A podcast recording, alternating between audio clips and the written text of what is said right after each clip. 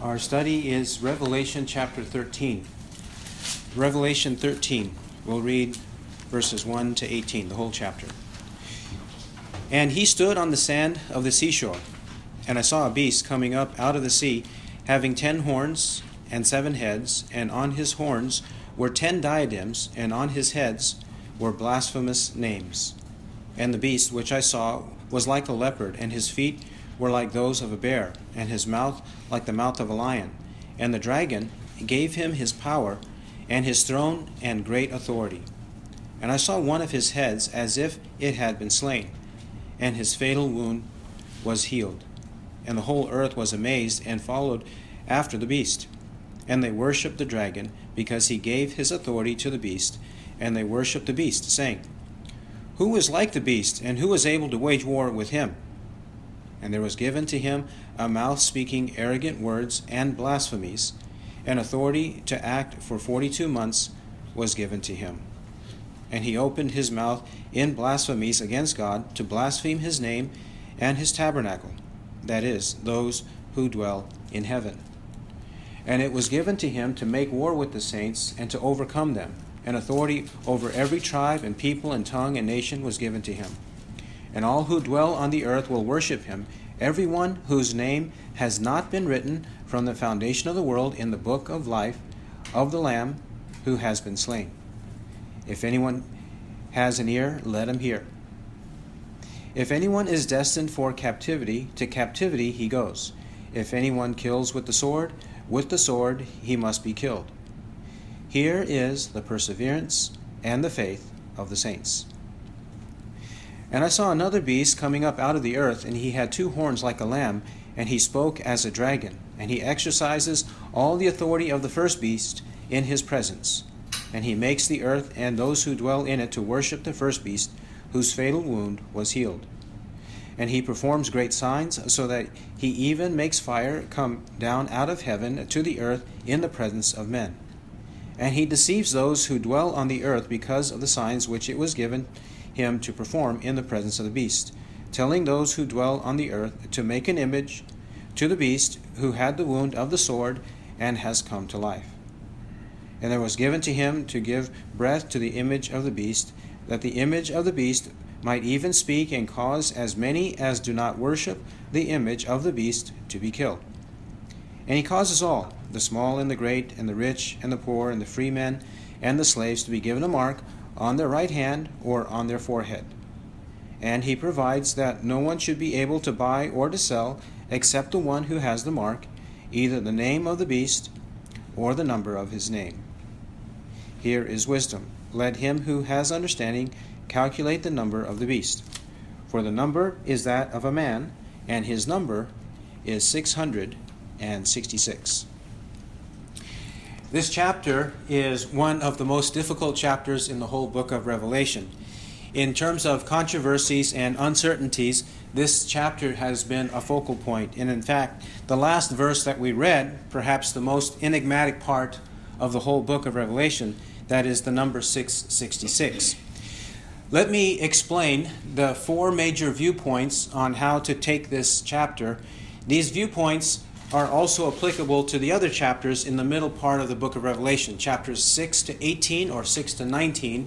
These various viewpoints diverge on how to interpret the book in the middle section.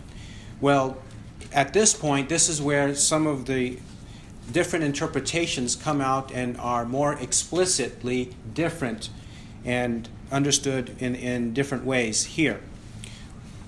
The first one is to take this chapter as being primarily or completely a past event. This is called the preterist view, meaning it has already happened in the past, and this happened in the first century, in the times of the apostles, and specifically in the time of John the Apostle, 2,000 years ago, or 1950 years ago, about that time, that that's when these events occurred.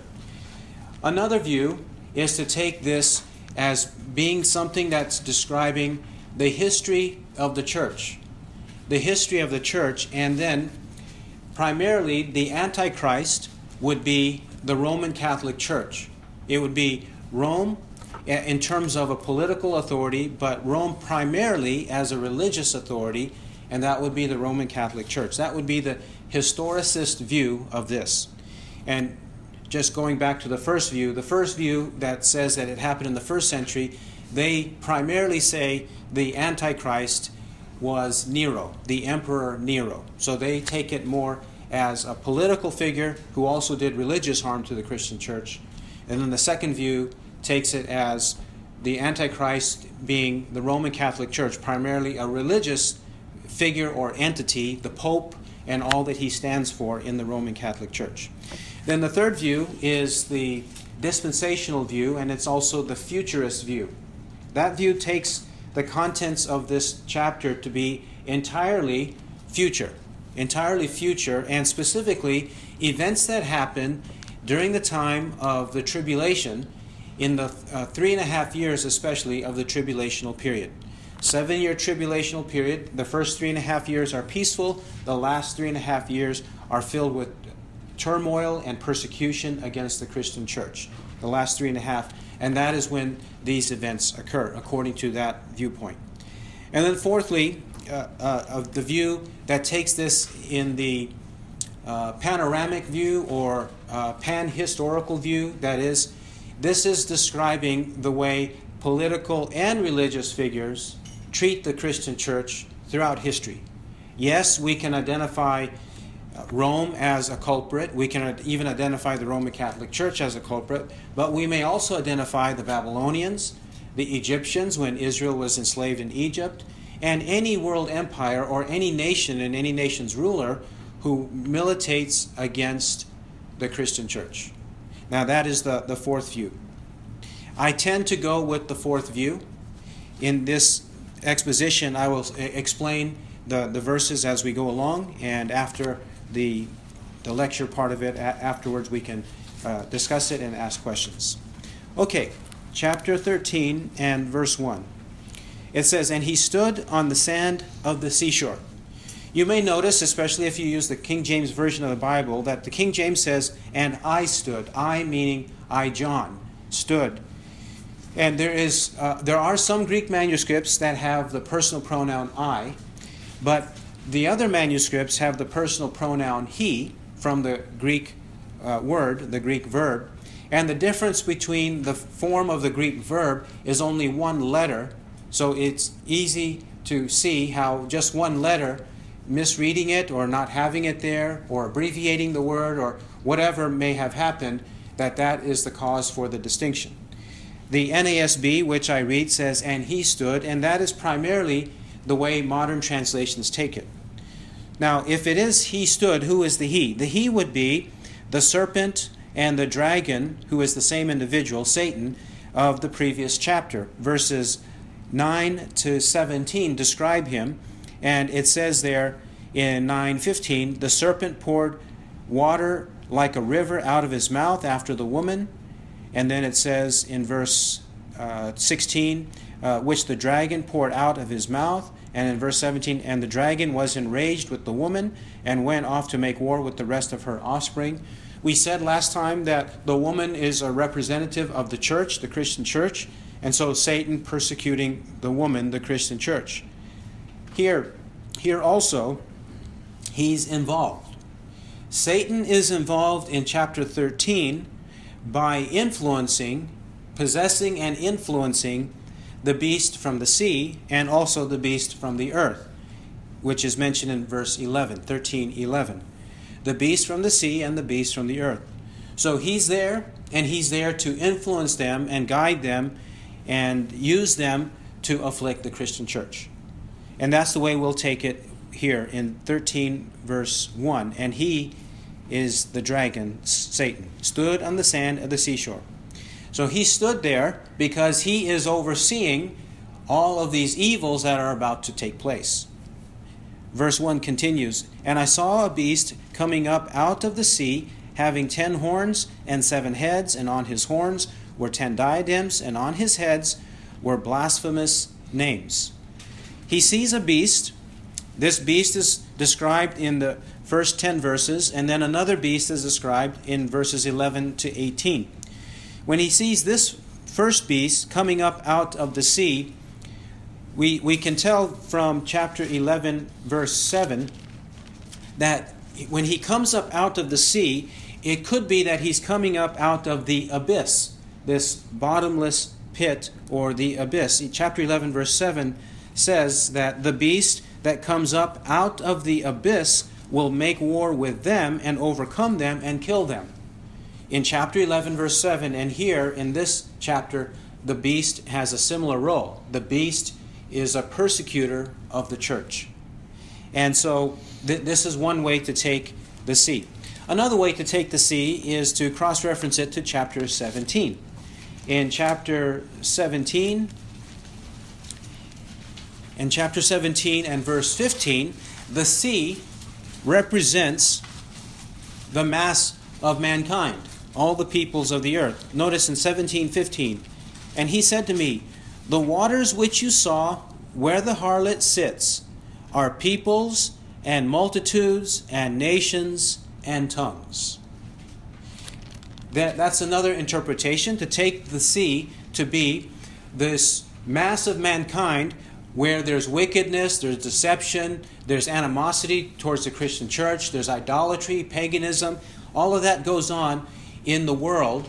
And that verse in chapter 17, verse 15, compares the peoples to be like tumultuous waters, like the sea, the ocean, having these kinds of waters. Then, it's describing the beast as having ten horns, seven heads, and ten diadems on, on the horns. Now, horns on the head.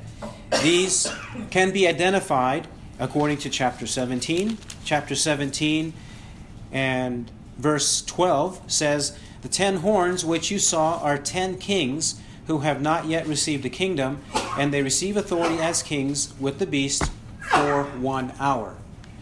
The beast has these ten horns, that is, he has control and and agreement with these kings because they receive authority as kings with the beast for one hour. They work together in order to do harm to the church.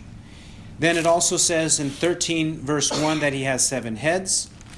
Seven heads, this is also described for us in chapter 17. In chapter 17, verse 9. Here is the mind which has wisdom. The seven heads are seven mountains on which the woman sits, and they are seven kings. Five have fallen, one is, the other has not yet come, and when he comes, he must remain a little while. Now, notice here in 17:9 it says the seven heads are seven mountains on which the woman sits. The woman is this great harlot of chapter 17, 17 and 18, and this great harlot is the city of Rome in this in these chapters. And he's saying here that Rome has had five important kings or Caesars, and it says the other one is and the other has not yet come. And when he comes, he must remain a little while. Because of this verse, these verses in chapter 17, the preterist view that says that all these events took place in the first century, they, they seize on those verses to say, aha, they have to be these five Caesars, and then one who is currently reigning, and then the one who is yet to come. The one who is yet to come, they say that that was likely, uh, and, and he remained for a little while, that was Nero. So they take these kings of chapter 17 to be the Roman kings of the first century. Well, what is it that happens? On his heads were blasphem- blasphemous names. On his heads. He has these seven heads, but he's got blasphemous names. Blasphemy is an insult or a slander against God. Typically, this is the way the Bible looks at blasphemy. It is slander or an insult, something that is very sacrilegious against God Himself. He has blasphemous names because he considers himself, this beast, he considers himself to be a deity. He considers himself to be a god. And this is not surprising. The, the Egyptian pharaohs, they considered themselves to be a god or sons of God, which equals being a type of a god themselves. In in uh, Ezekiel chapter 28, the king of Tyre, he considers himself to be a god, and God pronounces a punishment against him for that very claim.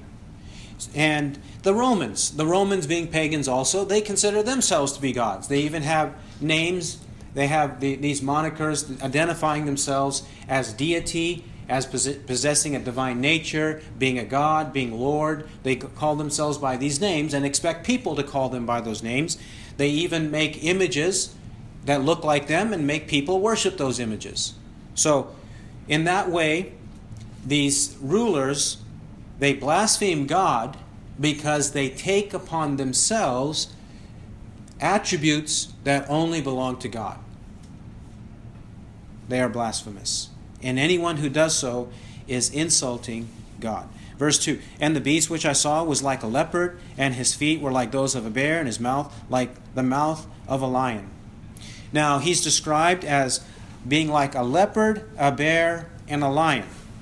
Immediately, one can see if one has read in the book of Daniel, in Daniel chapter 7, 7 the whole chapter um, practically covers a vision that Daniel sees with beasts that look like these. These three, and then a fourth beast that does not have a name. So here, a leopard, a bear, and a lion. A leopard is characterized by having uh, ferocity, fierceness, uh, speed, and ferocity.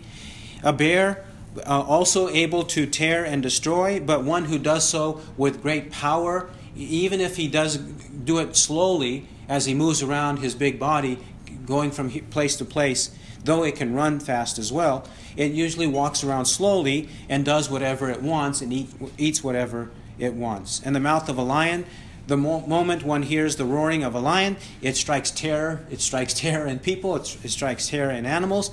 And they're not called the king of the jungle for no reason, because they are the strongest and most feared among them. Well, the beast is like this. The beast has these attributes because of the following sentence in verse 2 And the dragon gave him his power and his throne and great authority. This beast is possessed and controlled and empowered by Satan, Satan the dragon. Satan gives him power, a throne, that is, a dominion, a rulership, and great authority. It is coming from Satan himself. Then, verse 3 And I saw one of his heads as if it had been slain, and his fatal wound was healed, and the whole earth was amazed and followed after the beast. Now, it says one of his heads. If one of his heads is like um, we said from chapter 17, chapter 17, that it is one of the kings that was reigning in the first century, those who take that view, they say that either the emperor, uh, the Roman emperor Caligula or Nero, these are the two main choices. They say that those two, in the case of the, the first, Caligula, he actually did suffer and people thought that he was going to die, but he recovered. And in the case of Nero, people thought for quite a while, a few decades, that he never did die, though he committed suicide. He didn't want to be publicly humiliated because he knew his time had come, so he committed suicide. And people thought that he would come back uh, alive and, and all. Preterists who take this as being the first century identify one of those two Caesars as one who nearly died or did die and then came back to life. But the futurist, the futurist view will take this to mean that there's going to be some kind of setback and maybe even physical harm done to the beast, but then the beast will recover. He'll recover, and then he'll be the, the source of turmoil and persecution for the Christian church. But uh, also, then, if one takes this as more uh, figurative and symbolic, this could be a description of how evil forces they do reign and they do commit a lot of, of, of turmoil and destruction and death onto people, and especially the Christian church. And sometimes they die in the sense that you think that they're gone, they won't harm us anymore, but then they come right back up after a short time. And that may be the symbolic way to look at verse 3. Well, whatever it is, verse 3 also says, the whole earth was amazed and followed after the beast. And they worshiped the dragon because he gave his authority to the beast. And they worshiped the beast, saying, Who is like the beast, and who is able to wage war with him? They see that the beast recovers, and so they worship him, the whole world. We know that this whole world is not every person in the world, but the whole wicked world, the whole unbelieving world, the whole reprobate world, not the world of believers. The world of believers will not do this. The world of unbelievers will do this. And so, this is no surprise. The Apostle Paul described that such things would happen. In 2 Thessalonians, in 2 Thessalonians chapter 2, he describes how miracles will occur and people will follow after false miracles. 2 Thessalonians 2 8. And then that lawless one will be revealed, whom the Lord will slay with the breath of his mouth and bring to an end by the appearance of his coming. That is the one whose coming is in accord with the activity of Satan, with all power and signs and false wonders and with all the deception of wickedness for those who perish, because they did not receive the love of the truth so as to be saved. And for this reason, God will send upon them a deluding influence so that they might believe what is false, in order that they all may be judged who did not believe the truth, but took pleasure in wickedness. He clearly describes that the lawless one, the Antichrist, or here the beast, will perform miracles and people will follow him because of miracles. They will at least think it as a true miracle when it's not really. It's a false wonder, as Second Thessalonians 2 says. And they will think no one is able to withstand, no one is able to resist him. In 13:4 it says, "Who is like the beast and who is able to wage war with him?" They will feel hopeless and helpless because of the power of this beast. Verse 5 And there was given to him a mouth speaking arrogant words and blasphemies, and authority to act for forty two months was given to him. And he opened his mouth in blasphemies against God to blaspheme his name and his tabernacle, that is, those who dwell in heaven. It says in verse 5 there was given to him. It says it twice that it was given to him. We saw earlier in chapter 6, verses 4 and 8, chapter 7, verse 2, chapter 9, verse 5, and here we see that this phrase was given means that God allows, He delegates this kind of authority to the beast to do this work. That is, God gives it into the hand of Satan, and then Satan gives it into the hand of the beast to perform these kinds of things, and even to do these evil things against God and the people of God. We should not be surprised by this.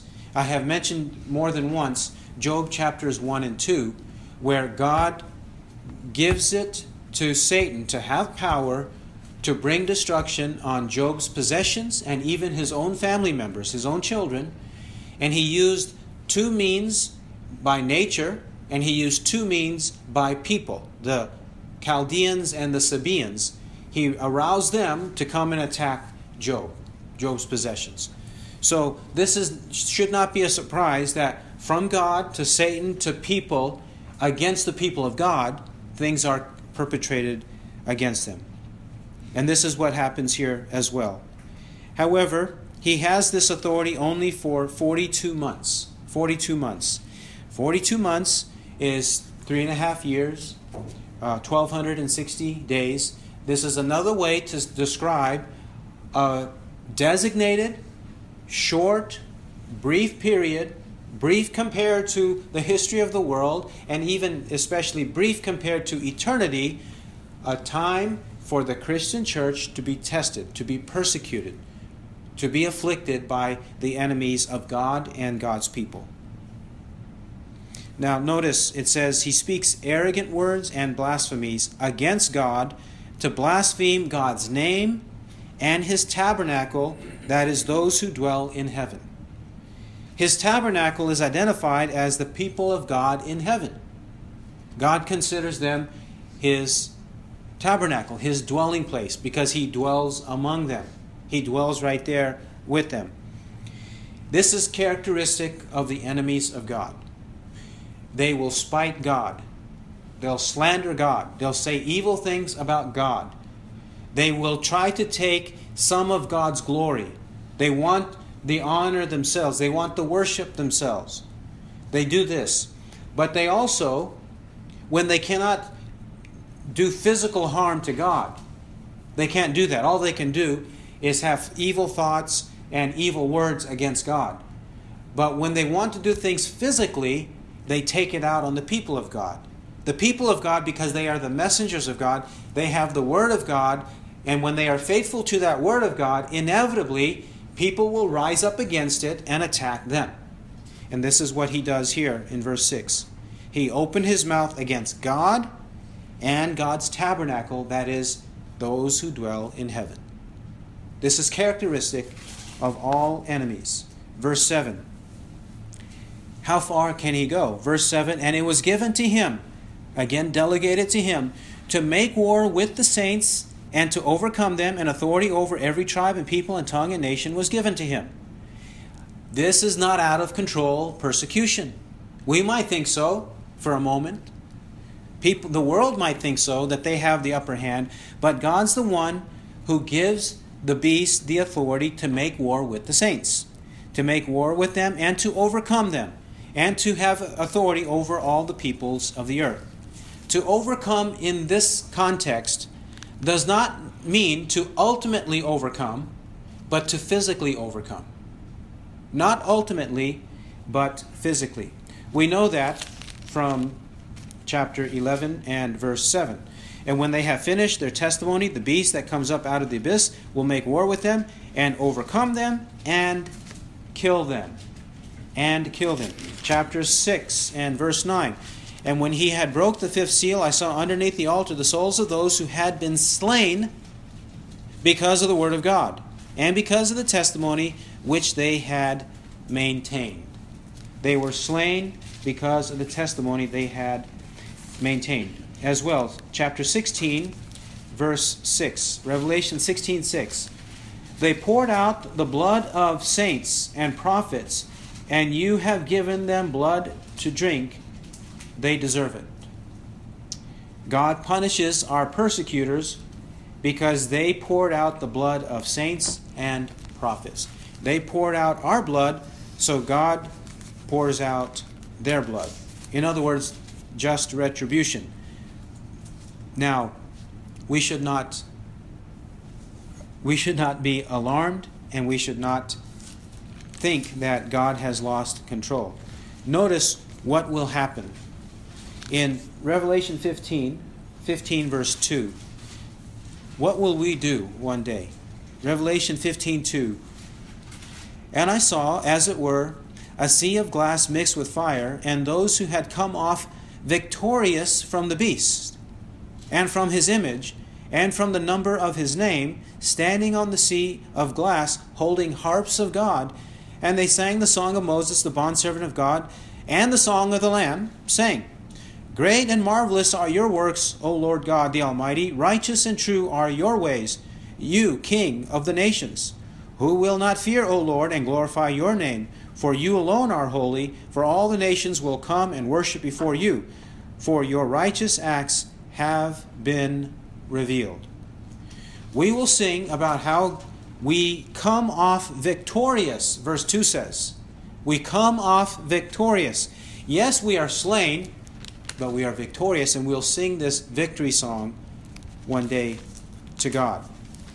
Also, remember that the Apostle Paul was about to be executed even by Romans, and he says in 2 Timothy 4.18 that the Lord will deliver me from every evil deed and bring me safely into his heavenly kingdom. He knew that his physical body was about to be extinguished, but he knew that his soul was protected by God and that there would be a day of resurrection. He would safely go to heaven and be with God forever, and that's all that mattered to him. Now, what is it? What is it that will help us to endure persecution? Faith. It is faith. 1 John chapter 5 verse 4. 1 John 5 4 to 5. For whatever is born of God overcomes the world, and this is the victory that has overcome the world, our faith. And who is the one who overcomes the world? But he who believes that Jesus is the Son of God. It's our faith that will help us to overcome. It's not only our faith, but the one who gives faith to us as a gift. The mechanism is the gift of faith that God gives to us. Now let's look at how faith is a gift of God that He gives to some. Verse 8. Notice verse 8. The cause of our faith, uh, the cause of our enduring faith is verse 8. And all who dwell on the earth will worship Him, meaning all the unbelievers. He further describes them. Everyone whose name has not been written from the foundation of the world in the book of life of the Lamb who has been slain. Everyone whose name has not been written in the book of life before the world began, they will be the ones who will worship the beast. They will worship all that is false, but not the righteous. We have faith that endures and why do we have faith? The cause of our faith is given here in verse 8. We, we have had our name written from the foundation of the world in the book of life of the Lamb who has been slain. The Lamb who has been slain, slain identifies it as Christ. Christ is the one. Now, he has been slain in time and space 2,000 years ago, about AD 30 about this time. About this time, March, April, 2,000 years ago, he died on the cross for our sins. He was slain. However, we may also take this to be a reference to the purposes of God, the decrees of God that were in place before the foundation of the world. That God would send His Son into the world to die for our sins, the hour are we people whose names are written in the book of life. Jesus would eventually come into the world. This was planned before the world started. He would come into the world to die for our sins because our names are written in God's book of life. Jesus died for us, we who have our names written in the book of life. This is uh, the way to understand this verse. Now, in the King James Version, it does say that the Lamb who has been slain from the foundation of the world, and that verse makes it even more clear that this was in the mind of God, in the purposes of God, in the plan of God before the world began, that Jesus would die for those whose names are in the book of life. Amen. Now, verse 9. When we speak of predestination, which verse 8 just did, it takes ears, spiritual ears, to hear it, to hear it with joy, to hear it with understanding, to hear it with faith. If anyone has an ear, let him hear. If anyone has an ear, let him hear. Not everyone understands what was just said in verse 8. They can understand to some degree of what verse 7 is, but they don't like to understand and want to understand verse 8. But that understanding comes if God gives it. If anyone has an ear, let him hear. Those who have an ear to hear these truths, these mysteries, these enigmas of predestination and election, they will hear it and they will embrace it. But those who don't, will reject it. they will mock it, they'll ridicule it, they'll fight against it, they'll overturn it until God changes them, if He does change them. Now, how do we know that verse 9 is indeed speaking about people who have to have a gift from God to hear for them to understand election or predestination? Well, Revela- or excuse me, Deuteronomy 29. Deuteronomy 29, verse 4. Moses is about to die, and he tells this generation, this young generation about to inherit the land of Canaan under Joshua, he tells them in Deuteronomy 29 4, Yet to this day the Lord has not given you a heart to know, nor eyes to see, nor ears to hear. Yet to this day the Lord has not given you a heart to know, nor eyes to see, nor ears to hear. It has to be God who gives it to hard hearted, ignorant, and rebellious people, dead in trespasses and sins. He has to give them ears that are stopped up, that are unable to listen. He has to give eyes that are blind to spiritual truths to embrace that which is true of God and His salvation. And it takes God to give them a heart to know or a heart to understand because we have hard hearts. We have uncircumcised hearts that need to be changed and even need to be opened, as the scripture says of Lydia in Acts 16 13 and 14. So, this is a gift of God. And we who have it will respond in that way. Now, verse 10. Verse 10 presents a further contrast. A contrast. If anyone is destined for captivity, to captivity he goes. If anyone kills with the sword, with the sword he must be killed. Here is the perseverance and the faith of the saints. Now, in verse 10, the first clause, NASB says, If anyone is destined for captivity, to captivity he goes. Your translation may have something different there. You, you may be able to tell if your translation italicizes is destined. If it italicizes it, it's showing that the original language, the Greek language, does not have the verb there.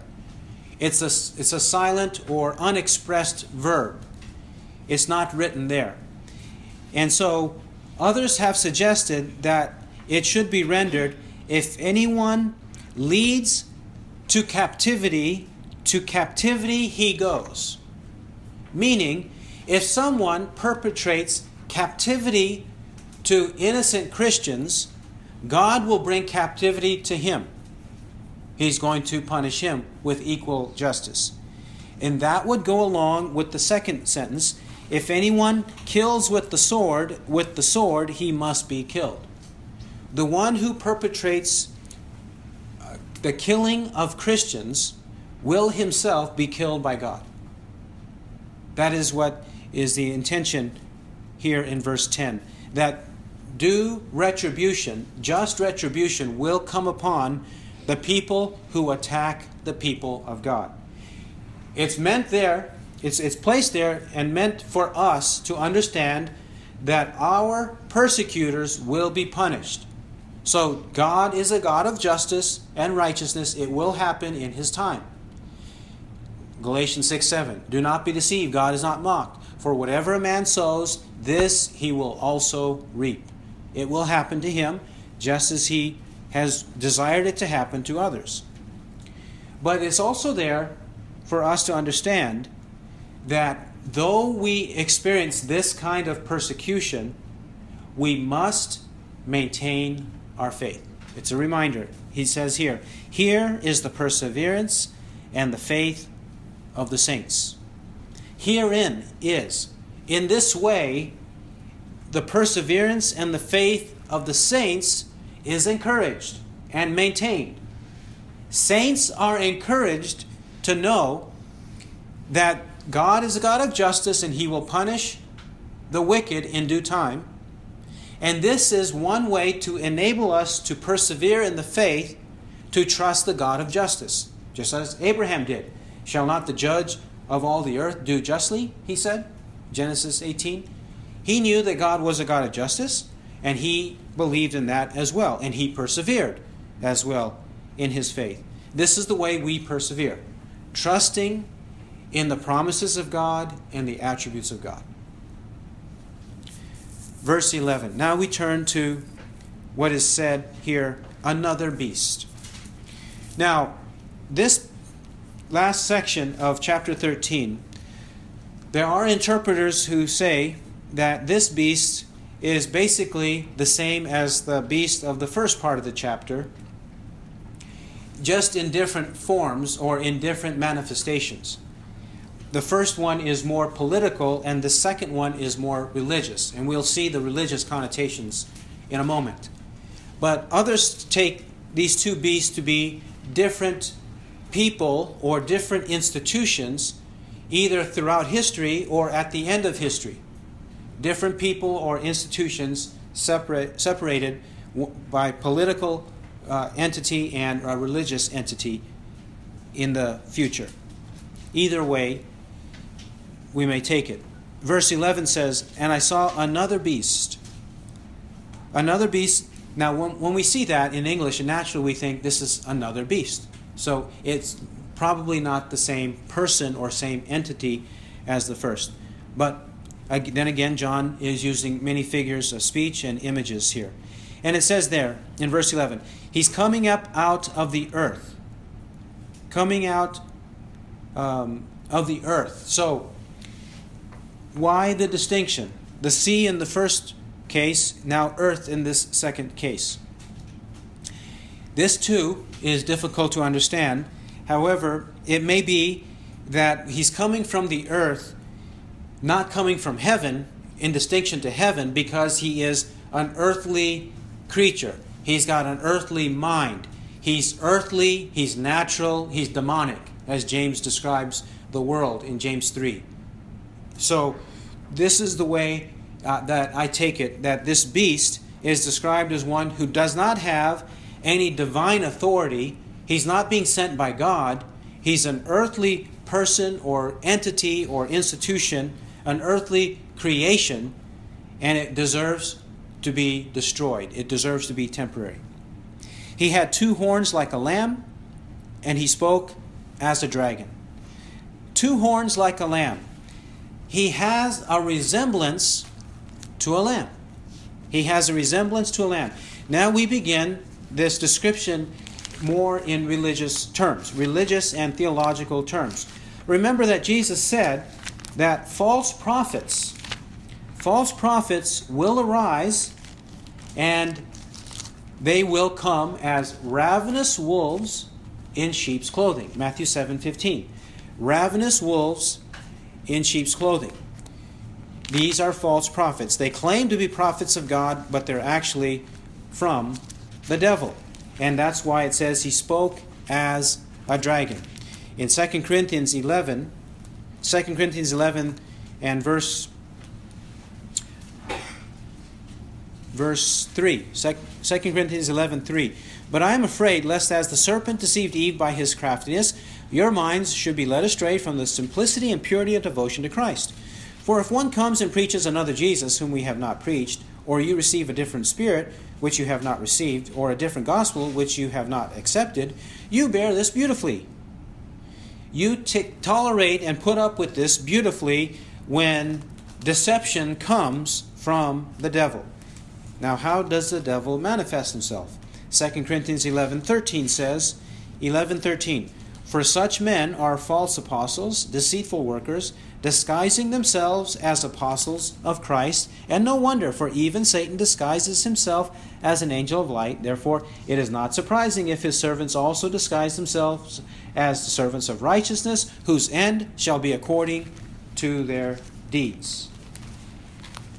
He looks like a lamb, innocent, even like the Lamb of God, but he's a ravenous wolf in sheep's clothing and he's controlled by the devil, the serpent of old, the devil. He speaks like the devil, so he deceives.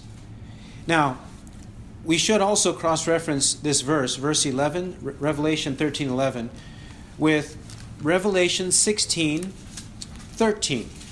because this beast is called by another name later. 16, 13, and this will make it absolutely clear in Revelation that he is a religious figure. 16:13 says, "And I saw coming out of the mouth of the dragon and out of the mouth of the beast and out of the mouth of the false prophet three unclean spirits like frogs." According to the two beast interpretation, Revelation 16:13, this first beast mentioned, the dragon of course is Satan, the first beast mentioned would be the beast of the sea from chapter 13, and then the mouth of the false prophet, the false prophet would be the beast out of the earth, coming up out of the earth. And we'll see later also chapter 19 chapter 19 verse 20 1920 and the beast was seized, and with him the false prophet, who performed the signs in his presence, by which he deceived those who had received the mark of the beast and those who worshipped his image. These two were thrown alive into the lake of fire which burns with brimstone. We see in this verse that they are distinguished the beast and the false prophet. The false prophet performs signs in his presence. That phrase, signs in his presence, in the presence of the beast. And this would take the false prophet to be a second beast who performs signs, which is described in chapter 13, 11 to 18, perform signs in the presence of the first beast. So, religious figure for sure. Now let's return to Revelation 13, 12. In 13, 12, and he exercises all the authority of the first beast in his presence so, all the authority that the first beast has from Satan, the second beast has in the presence of the first beast. So, they are there working together, doing their mischief against God and the people of God. And he makes the earth and those who dwell in it to worship the first beast, whose fatal wound was healed. The false prophet has as his goal to make people worship the first beast, the beast out of the sea. In verse 13, he performs great signs, just like we read in chapter 19, verse 20. He performs great signs so that he even makes fire come down out of heaven to the earth in the presence of men. He even makes fire come down out of heaven to the earth in the presence of men. Now, this fire that comes out of heaven, among the Jews, they had in ancient times this custom of describing the great miraculous abilities of the prophets by shorthand, and that was by saying that Elijah brought fire down from heaven. You remember in 2 Kings chapter 1, he did so with his enemies, his own people actually, and the, uh, the commanders and their troops who came and insisted that he come and that he go with them to go to the king, the evil king, and present himself to the evil king. He rained fire a couple of times and destroyed the men instantly. And that became uh, a way to describe the great miraculous abilities that prophets had. Well, this false prophet does likewise. Remember, Second Thessalonians also told us that he will perform signs and false wonders He'll perform miracles and he'll do these kinds of things. And it'll be in the presence of men so that they are terrified, they are awed, and they worship as the false prophet directs them to worship, to worship the beast. Verse 14 And he deceives those who dwell on the earth because of the signs which it was given him to perform in the presence of the beast, telling those who dwell on the earth to make an image to the beast who had the wound of the sword and has come to life. Here now, they change not to personal worship, but to idolatrous worship. That is, making an image or statue and considering that image to be a God and to be an exact or perfect representation of God. They worship idols now. He makes the world worship idols. and verse 15, and there was given to him to give breath to the image of the beast, that the image of the beast might even speak, and cause as many as do not worship the image of the beast to be killed. He even makes this image, this idol, to be able to speak. Now, you might say that that is impossible. Well, whenever people worship idols, they actually worship demons. It says so in 1 Corinthians chapter 10, 1 Corinthians chapter 10 and verse 20. No, but I say that the things with the, which the Gentiles sacrifice, they sacrifice to demons and not to God. And I do not want you to become sharers in demons. Demons are able, and they do, inhabit idols. So when one sacrifices to an idol, prays to an idol, they're actually also praying and sacrificing to demons. This is what is happening. Now, it sometimes does occur, even today. You will see examples of this or hear examples of this, and even eyewitness testimony of these things happening. When people worship idols, sometimes they see the idols, which is just a cold statue, blink, talk, voice comes out of the idol. And it's not the voice of an idol because an idol is just a cold, lifeless creature, uh, creation. But it is a demon speaking from within the idol that talks to the worshippers. This even happens today. And this is the kind of thing that will happen here in Revelation 13 15. The false prophet causes, with his power, causes the image to be able to speak and to talk to people and convince people that it is real and ought to be feared and followed. Verse 16 He causes all the small and the great, and the rich and the poor, and the free men and the slaves to be given a mark on their right hand or on their forehead. The all here means all of the unbelieving world, not all people who ever lives, nor all believers at any given time in history, because believers will not do this. It is unbelievers who do so, but they're called all in verse 16 and then described small and great, meaning have low rank in society or have a high or great rank in society, rich and poor, free men and slaves. Basically, he's describing various classes, types, kinds of people. That's what he's doing, saying all kinds of people are going to worship him. All kinds of unbelieving people, wicked people, they will worship him and, and hold their allegiance to him by this mark on their right hand or forehead. And the purpose of it, verse 17, and he provides that no one should be able to buy or to sell except the one who has the mark, either the name of the beast or the number of his name. No one can buy or sell.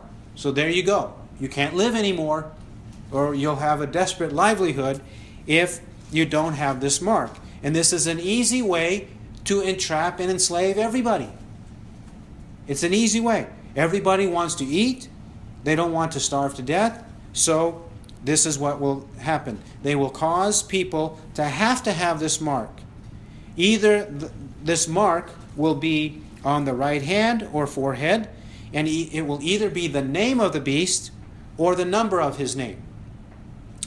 Uh, a code number or an enigmatic way to refer to the beast. Verse 18. Here is wisdom. Let him who has understanding calculate the number of the beast, for the number is that of a man, and his number is 666. Wisdom is figuring out who this man is. It says he is, uh, it's the number of a man, it's the number of this beast, and his number is 666. We know for, for sure it's not the number 777 we know in the Bible the number seven is a complete, whole, perfect number. Started with creation week in Genesis chapter 1, 1 and 2. And that becomes a symbol for complete or perfect usually good things, but sometimes even evil things, like the seven heads earlier in this chapter. So, it, seven is a number of completion or perfection, but six is not. And three times something emphasizes that fact. Now, at the very least, we can say that. But then others have tried to identify based on the letters of people's names, especially ancient names, especially in the first century. In the first century, the names of the Roman uh, Caesars, the Roman emperors, such as Nero's name, they tried to tabulate from the spelling of his name, assigning a numerical number to each letter of the alphabet, which is not unusual because in many languages, especially ancient languages, this is what occurs. For example, the, the letter A would be number one, the letter B would be number two, so forth to Z. And there's even a way to have tens and hundreds and then to combine them in order to uh, have a, a way of counting and a numerical system. So that way of counting and identifying numbers has been done in ancient times. Many languages have done so. So that's what some interpreters do, and they try to identify it as one of the kings or emperors of the first century. Others have taken this to be a designation of the Pope. The Pope and of the Pope, uh, popery or the, the papacy of the Middle Ages and even today, that this is a, a way to identify the anti Christian religion that comes out of Rome. And then another way to look at it is to look at it as somebody who will have a name and However, people will at that time in the future calculate numbers and assign numbers to uh, the letters, letters to the numbers, that they will be able to figure out that this is the Antichrist. What should we learn from this chapter? We need to learn that God is in control of the evil forces. Though they perpetrate their evils against us, we must persevere. God will give us the victory. We must endure till the end and resist all evil and maintain our faith. He who has ears to hear, let him hear what the Spirit says. Amen.